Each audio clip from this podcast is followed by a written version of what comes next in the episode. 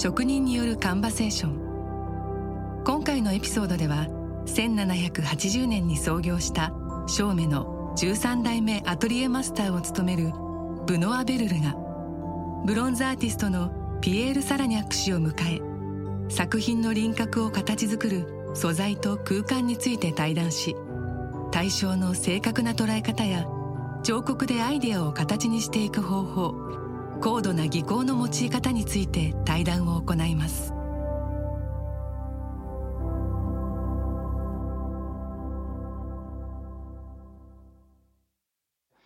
環境が私を彫刻家にしたと言っていいでしょう。セッティング彫刻研磨加工を多少経験した後彫刻の分野で自分の腕を試してみようと決意しました。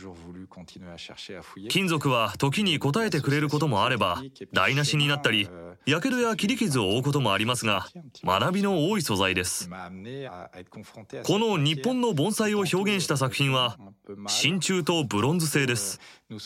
注目していただきたいのは一点物であること。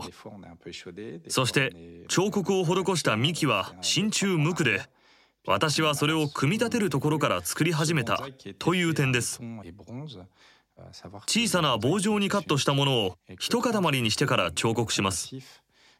これを大きな土台にして様々な道具で彫刻を施し少しずつ植物の形に整えます。植物から最も遠い素材で軽やかさを表現しようとするところにある種の市場が生まれ作品になるのです。そうです。金属細工について語るならまさにそれが私の金属に対する思いと一緒ですね。ゴールドプラチナホワイトゴールドイエローゴールドなどどれも同じ扱い方ではなくそのパーツのサイズに応じて熱してからすぐに特定の方法で細工を施します。どの貴金属も扱いが異なります。何が起こるか分かりませんから常に新しい挑戦です。金属はどのようにあなたに答えてくれますか？金属を素材に選んだ理由は？理由は貴金属とその加工が好きだから。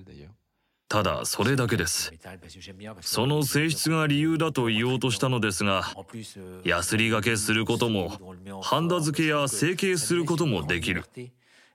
つまり貴金属は自由度の高い素材なのです木材では思うように自分を表現できる気がしません彫刻家は扱うものが石であれ木であれ初めは大きな塊だったものを精巧な傑作になるまで削っていきますがあなたはどのように作業しますか作品を彫刻するときに足したり削ったりの両方のアプローチですか？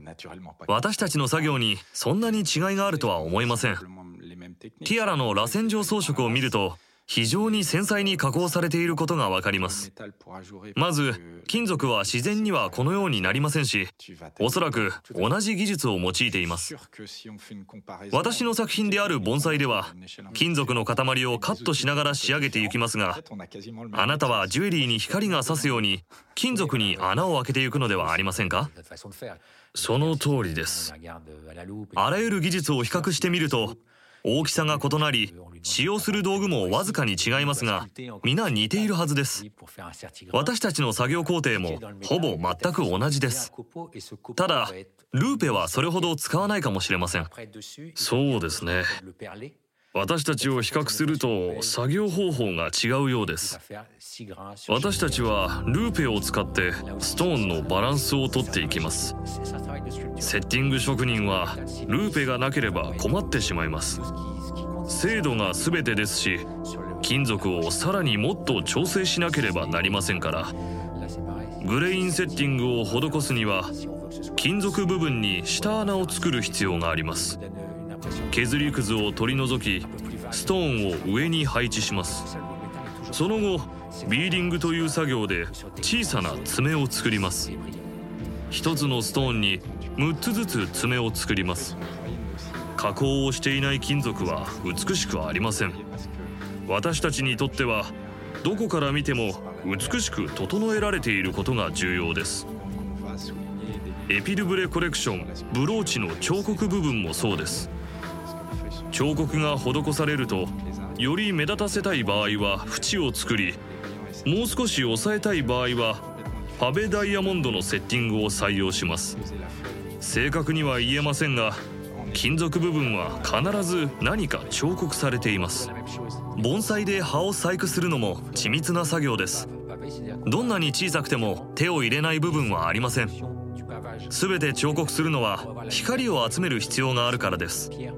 金属は光によって存在しマットで光沢のある効果が得られます。ですから私たちはラインを強調しますし素材に美しく装飾し磨きをかけます。葉はゴールドですから縁を全て磨きます。一つ一つの要素に手をかけるため手を入れていない部分は1ミリもありません。私たちも同じかもしれません。例えばダイヤモンドでパベセッティングが施されたフローラルモチーフがあるとしましょう。パベダイヤモンドは複数のダイヤモンドをセッティングしています。パベセッティングが完全に葉を覆うか否かで光の効果は異なります。小さなダイヤモンドを用いる場合にはそのボリュームが大切です小さな石の方が作品のボリュームを引き立たせることができるからです大きなダイヤモンドを用いる場合にはボリュームよりもシャープで平らな部分が必要ですしかしパベセッティング次第でわずかな光もキャッチすることができます例えばこの盆栽で私が手掛けた細工は皆あなたはすぐお分かりになるでしょう。重く堂々とした金属は非常に存在感のある素材です。それを軽く見せる唯一の方法。この素材を少し軽くしようと思うならそれを取り巻く空間部分に手を加えることです。あなたの仕事ではできるだけ金属を取り除いて見えないようにすること。なるべく少なくしてジュエリーに光が差すようにすることですがそれと少し似ています。素材をうまく輝かせるための空間部分への細工はたくさんあります。空間をコントロールすることで作品が違って見えます。ですが中でも最も複雑なのは対称性に関する作業です。同じ形が2つあるだけといえば容易に聞こえるかもしれません。確かに同じ形が2つあるだけですが右に1つ左に1つあるわけです。職人にとって1つ目と全く同じように2つ目を作ることは常に至難の技です。1つ目はいいでしょう。素晴らしい出来です。そして2つ目も全く同じにする必要がある。2つをざっと見たところでは同じと思われるでしょうが細部まで見れば必ず小さな差異があります。私たちの作業は本当に根気がいりますね。そうなんです。ただそうでなければ私たちは機械になってしまいます。例えば人間は左右非対称であってもそこに美を見出すことがよくあります。そこにより魅力を感じるのです。おそらく私たちのクリエーションも皆少しずつ異なります。それをただ受け入れるだけです。クリエーションがあまりにも完璧なのはやりすぎでそれは望むことではありません。自分たちで制限しているのかもしれませんね。あなたも同じように感じるのではないでしょうか。つまりきちんと同じ作業工程を踏まなければ後でかえって面倒になる。やる気がなくなり作業が退屈になると。そうです。気力を失うだろうと思います。全く違うものにしなければという意味ではありませんが細部へのこだわりは必要です。それにそのちょっとしたもしかしたらがあるかもしれないと理解する必要もあります。私にとってそれがこの仕事の魅力です。過去にはそもそも作業が難しく特に力を入れて取り組んだコレクションがあります。全員で仕事に励み最善を尽くしました。それが奇跡かは分かりませんがとにかく驚きの出来栄えでした。実に斬新なデザインでしたし非常に幾何学的で伸縮性のある形でしたから。ティアラをこのような形にすることは非常に新しい挑戦でした。ルシエル・ドゥ・ショーメコレクションソレイユ・グロリューと言います今見ても素晴らしい出来栄えですデザイン以外のものをたくさん組み込まなければなりませんでした。非常に明快で幾何学的な仕上がりでした明らかにデザイン担当は求めている完成形を分かっていました。これを金属素材で表現するには制限だらけでしたから彼は私たちのために多方向から見たデザイン画を作成してくれました。その上で形作っていったので作品をよく表現することができました。正面ではいかなるクリエーションにおいてもメゾンの歴史的な遺産を尊重することを基準としていますから非常にモダンであると同時に古くからある形でもあります。このコレクションにはそのどちらもありそれはおそらく奇跡的なことでした。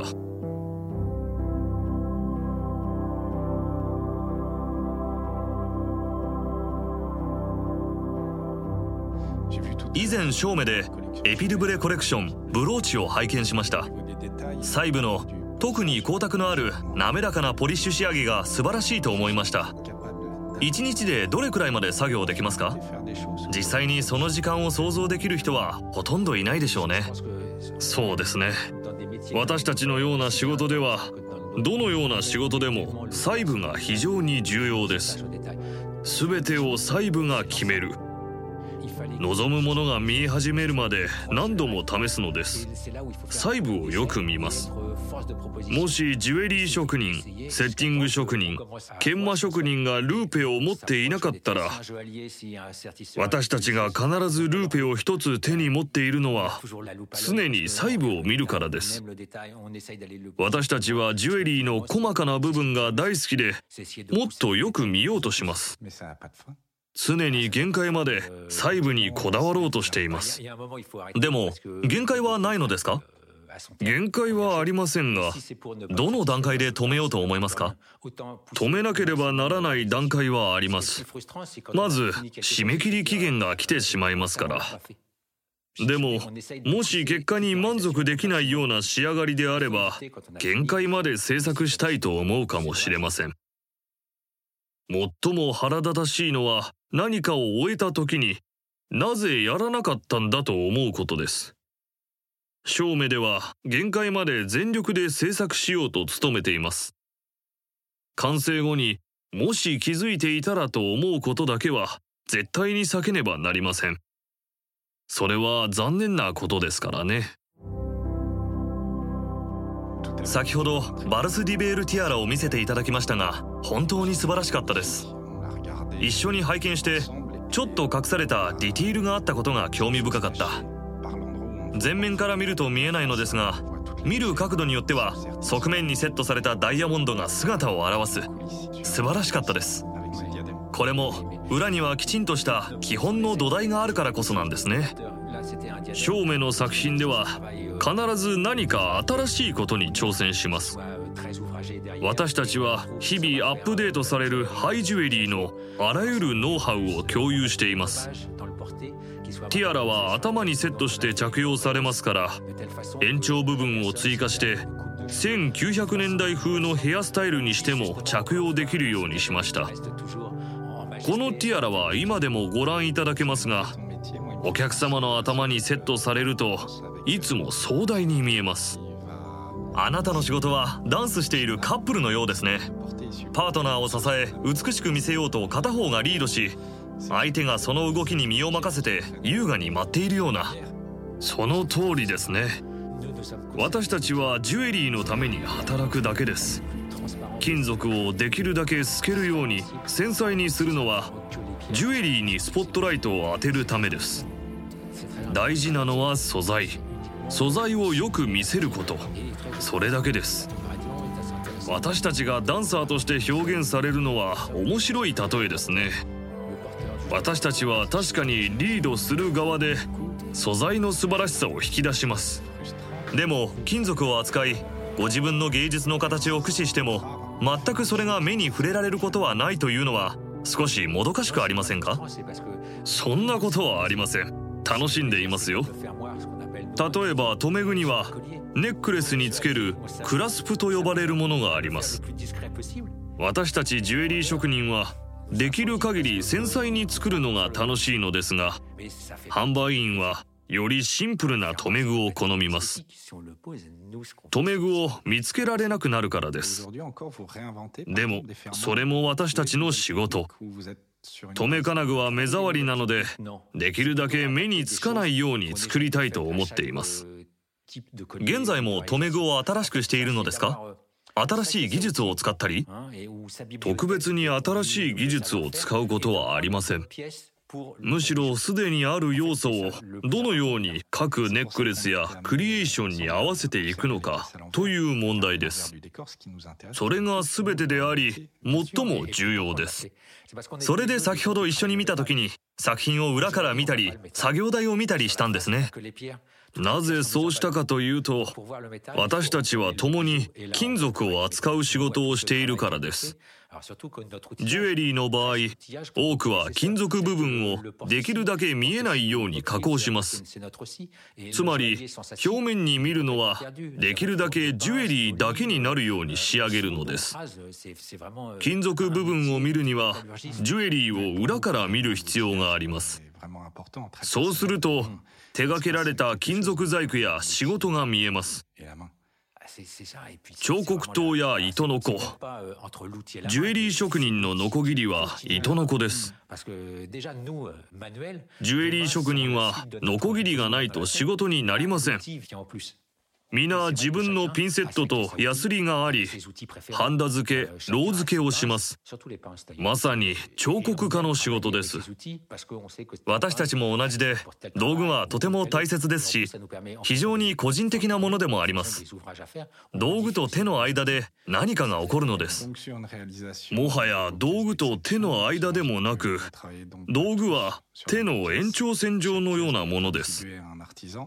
皆自分の道具箱にお気に入りの道具を入れており自分だけの特製ピンセットを持っています。特にピンセットには好みが出ます。皆自分の道具で作業するのが好きですね。特別なピンセットは特別な仕事用に作られていることを知っていますからそれに作業に応じて道具を変えます。キリがありません。卓越した作品を手掛ける時は全員で同じ作品に取り掛かりはしないのでは？職人1人につき1作品ずつ割り当てられますか？おそらく手掛ける職人によって同じ仕上がりにはならないのでは？私たちはアーティストです。歌のアーティストと同じで誰にでも自分なりのやり方があります。アトリエではどのジュエリー職人にも各自で担当するプロジェクトがあります。自分の感覚が作品の一部となるため誰もが皆自分の感情や自分自身をほんの少し作品に込めます。ですから私たちが納品する時はいつも胸が詰まるわけではありませんが必ずベストを尽くすようにしているのは自分を少し作品に込めるからです。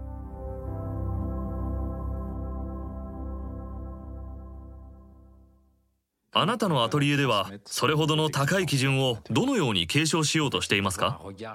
作品を見る力が全てなので微妙なところに気がつく目を鍛えます。それで私たちはより美しいカーブを描いたりあえてそのままにしたりもっと丸みをつけたりします。個人的には若手がベテランと一緒に働けるようペアを組ませるようにしています。重要な作品に若手が携わるようにします。これによりベテランも自分で考えることができます。若手はよくこう聞きますからなぜそうするのですかとするとベテランはこのやり取りに答えなければならないそして若手は経験を積んだジュエリー職人の技術を習得できなければならないそのやり方が楽だと見てわかるからですおそらく最初は独自の方法でやりながらもベテランと一緒に働くことで最終的にそのノウハウの一部を習得します。つまり若手は他の職人と働くことでノウハウを獲得する。その連続です。そして自分の道具箱というものを作っていくでしょう。若手にはこれらのツールの全てがそして手掛ける作品によっては他の職人から学んだことが必要になるでしょう結局はこのノウハウに尽きると思いますどの作品もそれを作るジュエリー職人のノウハウや得意な専門領域の影響を受けます。金属の成形が好きな人はメタルの成形をするでしょうし他にもノコギリ引きやヤスリがけが得意な人などそれぞれ自分の専門があります。このノウハウを継承し若手が私たちの仕事を受け継げるようになることがとても大切です。メゾンと LVMH グループ内である農師が職業訓練プログラムを創設しジュエラーや時計職人に限らずワイン醸造家やレザーグッズ職人など若者が魅力を感じていない職業が明らかになっていると思います彼の担当するマスタークラスは若者が情熱を語り合える場になっています。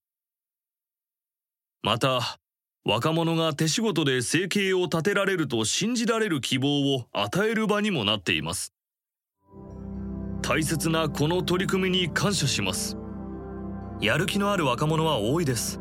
彼らは15年通った学校を卒業し希望に目を輝かせてやってきますから。若者はこの業界に入る準備はできています。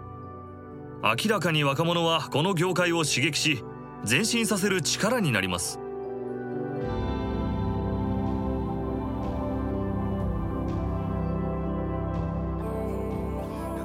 本当に素晴らしいやり取りです。3つの仕事がブロンズアーティストの仕事を作り上げています。必要なのは彫刻する人組み立てる人加工をする人です。現在は新しいプロセスがたくさんあり私たちの仕事を少しずつ揺さぶっています。例えば 3D スキャンによる 3D プリントです。これは伝統技法に固執しないあなたももしかするとお使いになっていますか？いいえ 3D スキャンは私たちはあまり使いません。いわゆる CAD は使います。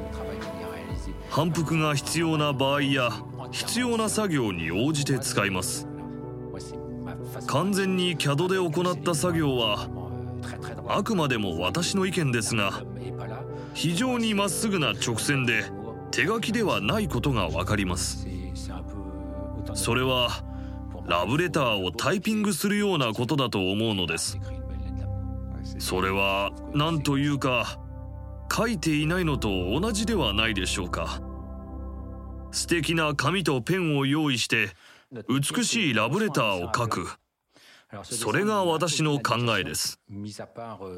私たちの仕事ではまず平面的なデザインを受け取ります。ほとんどの場合このデザインの他には完成形に関する指示はありません。この平面的なデザインから見積もりを作成しなければなりません。ジュエリー職人セッティング職人研磨職人はそのデザインの仕上げに何時間もかけます。デザインは私たちのものではありませんから最初が難しいのです。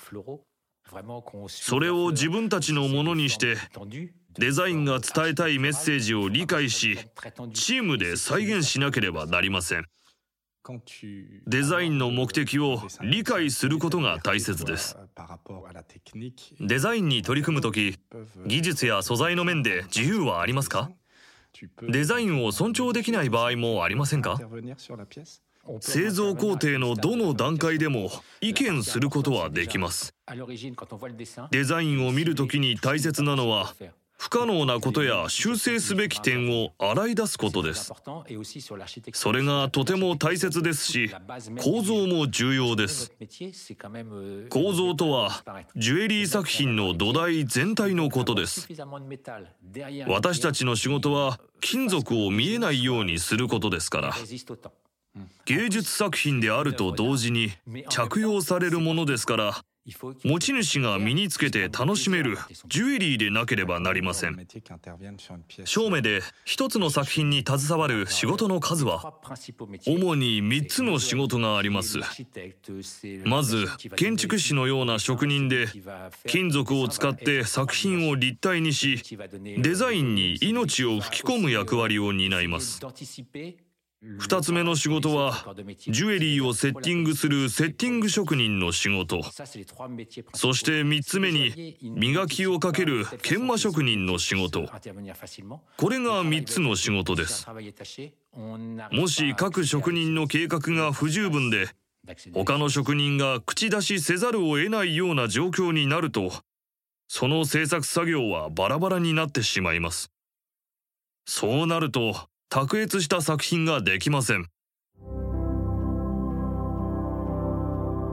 驚くのはこのように制作工程を追いながらも私たちは最後まで関わるわけですが作品が完全に完成するとデザイナーが実際に飛びついてきて目に涙を浮かべ私たちの仕事に感動するのです。全ての工程を見てきたのにもかかわらず素晴らしいです。何かが本当に起こるのです。それは素敵ですね。たとえ工程を見てきてもいざ作品が完成し出来上がると感極まるのですね。はい。信じられないとか私の望みを尊重してくれたまさに求めた通りのものですとかきっとその通りなのでしょう。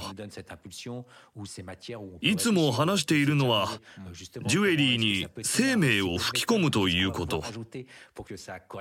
作品に生命を吹き込もうと思うと工程全体が関わってきますから制作工程に関わる一人一人が重要になります。デザインチームは私たちに考えさせ挑戦させる機会と素材を与えてくれます。私たちはそれをわずかな素材で止める方法や望みを叶えるには何を足せばいいのかを考えます。原石部門もそうです。カラーストーンを用いたコレクションでは適切な色を選ばなくてはなりません。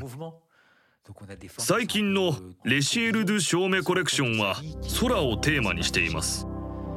空にはたくさんの色があります。太陽があり日の出や夕暮れがあります。原石部門はできるだけデザインに合う素材を探し私たちもそれを使って作品を作り上げます。レシエル・ドゥ・照明コレクションソレイユ・ドゥ・フーではイエローゴールドの色調が何より元気で太陽を思わせます。同時に私たちは動きも生み出さなければなりませんから旋風に巻き込まれているような形で生きていること風が吹いている様子不動でないものを表現します。これはメゾンに合っていると思います。メゾンは不動ではなく常に進化していますから。